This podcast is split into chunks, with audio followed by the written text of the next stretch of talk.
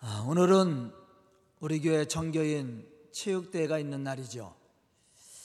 아, 저는 체육대회를 하기 전에 먼저 예배를 통해 우리 성도들이 영적 무장을 하고 또 믿음의 승리를 이룰 수 있는 그러한 믿음의 성도들이 될 수 있기를 주의 이름으로 축복합니다. 우리가 믿음의 승리를 이룬 오늘 본문 말씀에 나와 있는 다윗의 삶을 보면서 우리도 다윗과 같이 믿음의 사람으로 하나님을 기쁘시게 할 뿐만 아니라 믿음의 승리를 이루어갈 수 있는 그러한 성도들이 될 수 있어야 된다라는 것입니다. 성경 속에 보면 믿음으로 승리를 이루고 하나님을 기쁘시게 했던 많은 사람들이 기록이 되어 있습니다. 그 많은 사람들 중에 오늘 우리는 다윗을 생각해 보면서 과연 그가 어떻게 믿음의 승리를 이루었고 또 하나님을 기쁘시게 할 수 있었는지 그 신앙의 모습을 우리가 발견할 수 있어야 됩니다. 뿐만 아니라 우리도 다윗과 같은 믿음의 사람이 되어서 우리에게 맡겨준 사명을 감당해 나갈 뿐만 아니라 하나님의 거룩한 역사를 이루어 나갈 수 있는 믿음의 성도들이 될 수 있어야 된다라는 것이죠. 사실 다윗은 믿음을 가진 사람들에게뿐만 아니라 믿지 않은 많은 사람들에게도 잘 알려진 그러한 인물이죠. 아마 우리 교회 학교 어린이들도 다윗 그러면 다 알고 있을 거예요. 많은 사람들이 다윗에 대해서 알고 있습니다. 이러한 다윗을 통해 우리가 지금 생각해야 될 것은 과연 다윗이 어떻게 믿음의 승리자가 될 수 있었으며 어떻게 하나님이 약속하신 그 축복을 받고 누릴 수 있었느냐는 겁니다.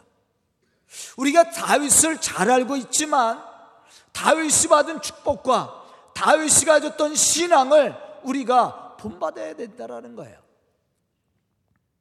그리고 우리도 그의 신앙을 신앙의 모습을 본받아서 우리가 믿음의 승리를 이루어 나갈 뿐만 아니라 또 많은 사람들에게 하나님의 살아계심을 증거하고 세상을 변화시켜 나갈 수 있는 믿음의 신앙의 모습들을 우리가 갖추어야 된다라는 것입니다.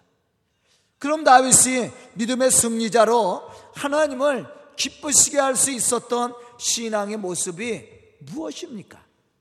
첫째로 그는 전능하신 하나님을 믿는 믿음 안에서 살았다라는 거예요. 우리도 마찬가지입니다. 우리가 육신을 가지고 살고 있지만 우리를 인도하시고 역사하시는 하나님을 믿는 믿음 안에서 살아야 된다라는 겁니다. 우리 신앙인들에게 있어서 최고의 힘은 바로 전능하신 하나님이 우리와 함께 하심을 믿는 믿음 안에 있다라는 것을 생각해야 됩니다. 다윗이 믿음의 사람으로 승리할 수 있었던 비결도 바로 여기에 있었습니다. 시편 23편 4절의 말씀과 골리앗과 싸우려고 나갈 때 그가 외쳤던 소리를 우리는 소리를 들으면서 우리는 이러한 사실들을 깨달아야 됩니다. 시편 23편 4절에 보면 다윗이 이렇게 고백을 합니다. 내가 사망의 음침한 골짜기로 다닐지라도 해를 두려워하지 않을 것은 주께서 나와 함께 하심이라. 주의 지팡이와 막대기가 나를 아니하시나이다. 사망의 길을 걸어가도 걱정할 것이 없습니다. 두려울 것이 없습니다. 왜 그래요? 하나님이 나와 함께 하시기 때문에. 하나님이 나를 지키시고 인도하시고 축복해 주시기 때문입니다. 그렇기 때문에 두려울 것도 없고 염려할 것도 없었다라는 사실이에요. 오늘 보면 45절에 보면 다윗은 골리앗을 향해서 이렇게 외칩니다. 다윗이 블레셋 사람에게 이르되 너는 칼과 창과 단창으로 내게 나오거니와 나는 망군의 여호와의 이름을 곧 내가 모욕하는 이스라엘 군대의 하나님의 이름으로 내게 나가노라. 사실 다윗의 승리는 그에게 힘이 있고 능력, 능력이 있었기 때문에 승리를 얻었던 것이 아니었습니다.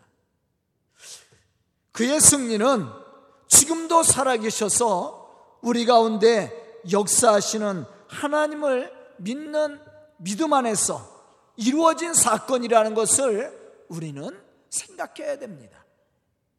우리는 이 세상을 살아가면서 혼자라고 생각할 때가 얼마나 많이 있습니까?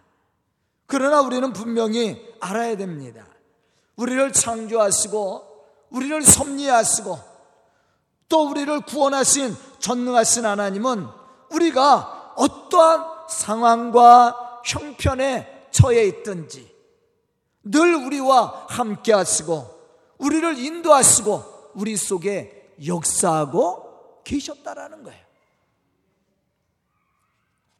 이스라엘 백성들이 바벨론 포로로 끌려가서 70년 동안 포로 생활을 했습니다. 그러면서 이스라엘 백성들이 가졌던 마음이 뭐냐면, 아, 하나님이 이제 우리를 떠나셨구나. 우리를 버리셨구나. 그렇게 생각하고 있었다는 거예요. 그런데 하나님이 에스겔 선자를 통해서 말씀하셨던 내용이 뭐예요? 하나님이 늘 그들과 함께하고 계셨다라는 거예요.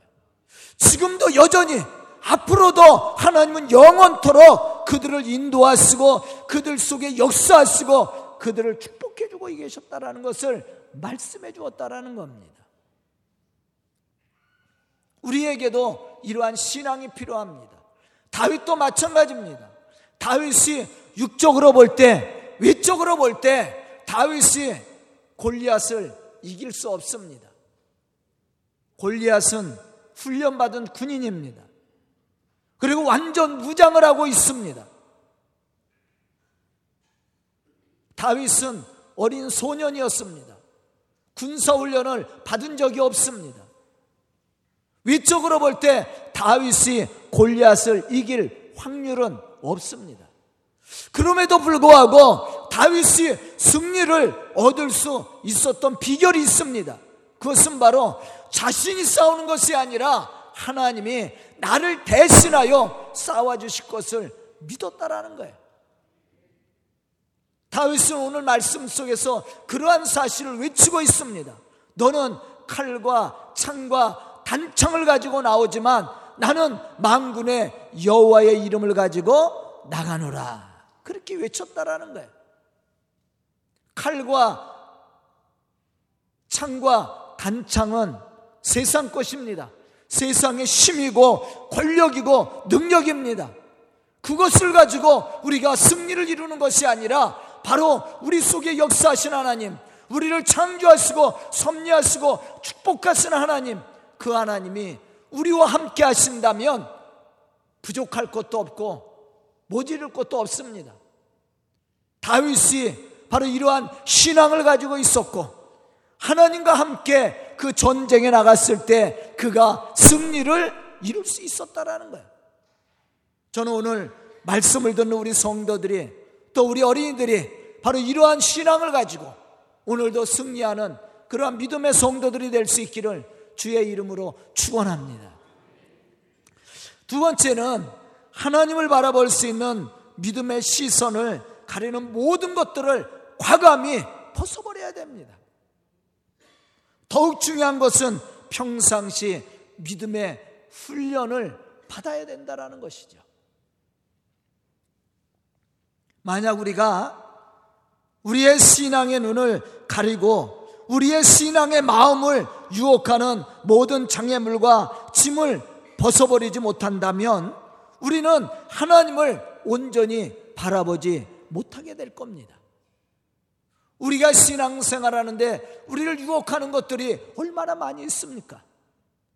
하나님이 여호수아를 세우면서 말씀하셨던 내용이 뭐예요? 너는 좌로나 우로나 치우치지 말라고 그랬어요. 우리 우리의 시선을 우리의 마음을 빼앗는 것들이 세상에 얼마나 많이 있습니까? 만약에 그것에 끌려간다면 우리는 하나님을 아마 바라보지 못할 거예요. 우리가 좋은 신앙의 사람이 되고 믿음의 승리를 이루기 위해서는 우리의 시선을 빼앗는 것, 우리의 마음을 유혹하는 것들, 이것을 벗어버려야 됩니다. 그리고 우리의 삶 속에 역사하시고 우리의 삶을 축복하시는 하나님을 향한 신앙의 눈이 고정되어 있어야 된다는 겁니다. 그래야만 우리가 하나님의 은혜를 받을 수 있고 우리 속에 역사하시는 하나님의 그 충만함을 우리가 얻을 수 있게 된다는 것이에요. 더욱 하나님이 주시는 참된 은혜와 축복과 승리의 기쁨을 우리가 맛볼 수 있기 위해서는 우리 속에 역사하시는 하나님과 함께 동행하는 신앙이 필요하다라는 것입니다. 시브리서 12장 1절로부터 2절에 보면 이렇게 말씀하고 있습니다. 모든 무거운 것과 얽매기 쉬운 죄를 벗어버리고 인내로서 우리 앞에 당한 경주를 경주하며 믿음의 주요 또 온전케 하시는 이인 예수를 바라보자. 그렇게 말씀을 했어요. 우리를 유혹하는 죄의 모습은 벗어버리고 인내로서 우리 앞에 당한 경주를 해야 되는데 그냥 하는 것이 아닙니다.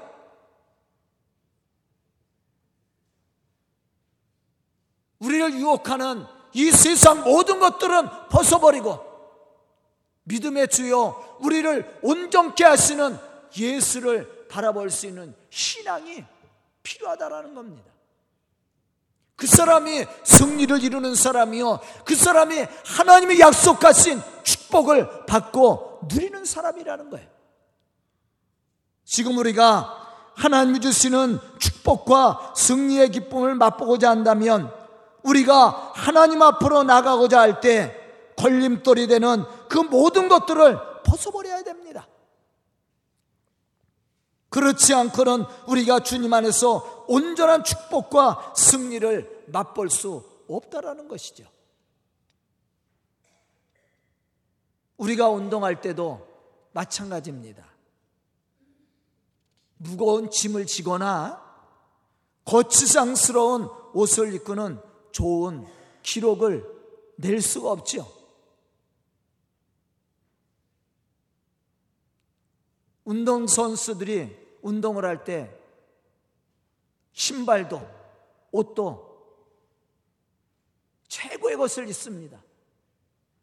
모든 과학을 동원해서 가장 가볍게 뿐만 아니라 바람의 저항을 가장 적게 받을 수 있는 그러한 옷과 신발을 개발해서 입습니다. 왜냐하면 좋은 기록을 내기 위해서. 신앙도 마찬가지예요. 우리가 좋은 신앙의 사람이 되려면 우리가 예수 앞으로 나가는데 우리가 신앙생활 하는데 걸림돌이 되는 것을 벗어버려야 돼요. 그리고 하나님의 말씀으로 무장해야 됩니다. 그래야만이 우리가 좋은 신앙의 사람으로 좋은 결과를 얻어낼 수 있다는 것이죠.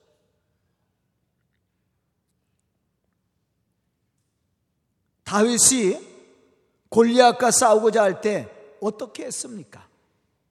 사무엘상 17장 38절로부터 40절에 보면 다윗이 골리앗과 싸우러 나갈 때 사울 왕은 다윗에게 자기의 갑옷을 벗어 주었습니다. 투구도 씌우고 또 칼도 채워 주었습니다.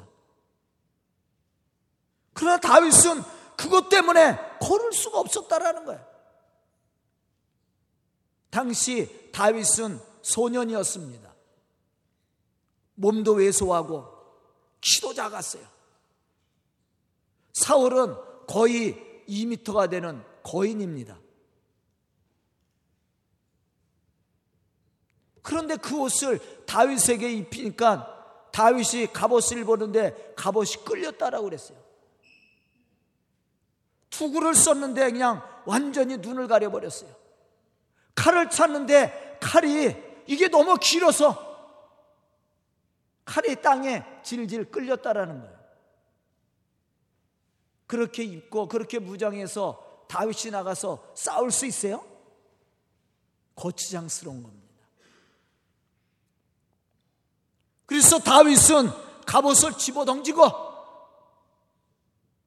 칼도 차지 않고 투구도 쓰지 않고 평상시 자기가 목동으로서 양떼를 지킬 때 입던 옷을 그대로 입었습니다. 그리고 양을 치면서 일이나 늑대가 찾아올 때 그들을 물리쳤던 그런 물매를 가지고 나갔다라는 거예요. 여기서 우리가 또 한 가지 생각해야 될 것이 있습니다. 우리가 짐이 되는 것을 벗어버리는 것뿐만 아니라 훈련이 필요하다는. 훈련. 다윗의 승리는 우연이 된 게 아니에요. 그는 평상시에 늘 기도하는 생활을 했고 늘 말씀으로 무장했습니다. 더욱 하나님을 바라보는 신앙 가운데서 살았습니다. 뿐만 아니라 그는 양떼를 지키면서 평상시 경험했던 훈련했던 그 모습 그대로 나갔다라는 것이죠. 이러한 그에게 육적인 치장은 필요 없었습니다. 오히려 그것은 하나님을 바라보고 믿음으로 행하는 사람에게는 방해 요소가 되는 거예요. 우리가 신앙생활 하는데 많은 방해 요소가 있습니다. 그것을 벗어버리지 않고는 우리가 하나님의 은혜와 축복을 받을 수가 없습니다. 그것을 벗어버리고 우리가 늘 말씀으로 무장하고 기도 생활을 했던 신앙을 가지고 우리가 나갈 수 있다면 우리는 분명히 승리의 축복을 얻을 수 있게 될 겁니다. 다윗처럼. 저는 오늘 말씀을 듣는 우리 성도들이 이러한 믿음의 사람이 되어서 늘 깨어서 기도하고 말씀으로 무장하고 예배를 통해서 하나님과 영적인 교제를 이루고 하나님이 주시는 은혜 가운데 하나님의 거룩한 역사들을 이루어가는 그러한 믿음의 성도들이 다 될 수 있기를 주의 이름으로 축원합니다. 세 번째는 불신앙적인 마음을 버리고 승리의 기쁨을 허락해 주시는 전능하신 하나님만을 바라볼 수 있는 믿음이 필요합니다. 이것이 승리의 비결이에요. 왜냐하면 하나님은 바로 이러한 믿음을 가지고 당신을 바라보며 믿음으로 행하는 사람에게 승리를 약속하고 있기 때문이라는 사실입니다. 문제는 할 수 없다는 부정적인 사고방식입니다. 물론, 우리가 육신을 가지고 살면서 이러한 마음이 안 든다 그러면 거짓말이겠죠. 하나님에 대한 의심, 하나님을 향한 부정적인 마음, 이런 것이 안 들어온다면 거짓말일 겁니다. 우리가 육신을 가지고 있기 때문에 하나님을 향한 신앙이 온전하지 못할 때도 많이 있습니다. 하나님을 아마 불신할 때도 아마 있을 겁니다. 그럴 때일수록 우리는 더욱더 깨어서 기도해야 됩니다. 우리가 하나님을 향한 신앙이 온전해질 수 있도록 무장해야 된다라는 거예요. 그래야만이 우리의 신앙의 마음을 빼앗기지 않고 우리에게 주신 하나님의 거룩한 역사를 우리가 이루어 나갈 수 있게 된다라는 것입니다. 본문 47절에 보면 골리앗을 향하여 나가는 다윗은 이렇게 외칩니다. 또 여호와의 구원하심이 칼과 창에 있지 아니함을 이 무리로 알게 하리라. 전쟁은 여호와께 속한 것인즉 그가 너희를 우리 손에 넘기시리라.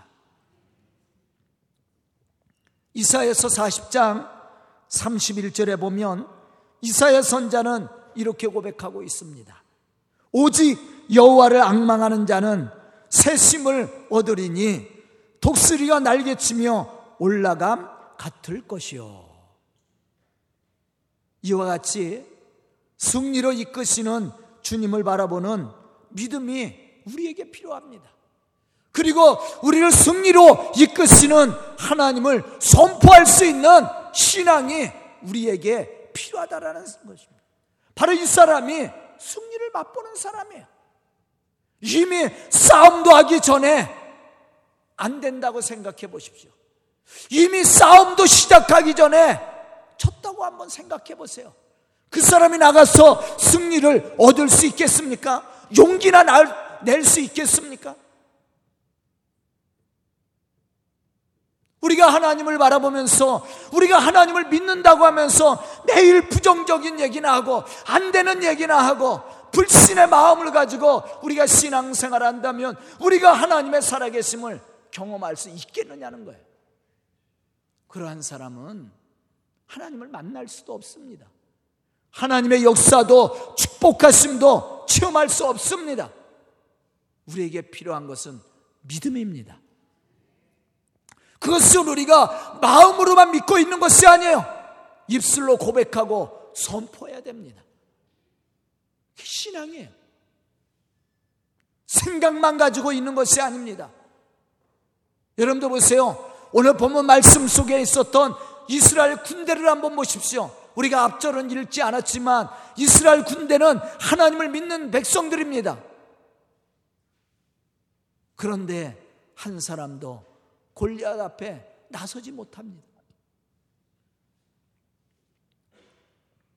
물론 하나님이 함께 하심을 안다고 생각해요. 생각만 가지고 있습니다. 그런데 믿음이 없으니까 선포하지 못하는 거예요.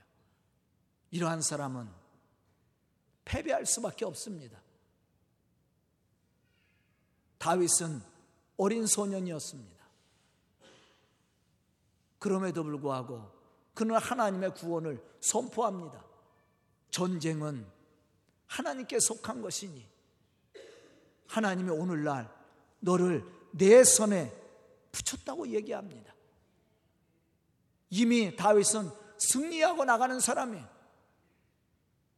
이러한 다윗에게 하나님이 함께 하셨고 그를 세워 골리앗을 이길 수 있는 그러한 능력도 주셨고 승리의 기쁨을 맛볼 수 있는 축복도 허락해 주었습니다. 저는 오늘 말씀을 듣는 우리 성도들, 또 우리 어린이들, 오늘 체육대회를 통해서 우리 모두가 승리자가 될 수 있기를 주의 이름으로 축복합니다. 꼭 1등만 해서 승리는 아닙니다. 최선을 다했다면 바로 그 사람은 승리의 축복을 누리는 사람이에요. 다윗과 같이 믿음의 사람들이 되어서 하나님이 우리에게 맡겨주신 그 사명을 감당함으로 하나님의 거룩한 역사를 이루어가는 믿음의 성도들이 다 될 수 있기를 주의 이름으로 축원합니다. 기도드리겠습니다. 은혜로우신 아버지 하나님 감사와 찬송을 드립니다. 이렇게 귀한 시간을 허락하여 주시고 좋은 일이기를 주시고 또한 예수 안에서 우리 성도들이 연합하며 함께 할 수 있도록 축복하여 주시니 감사합니다.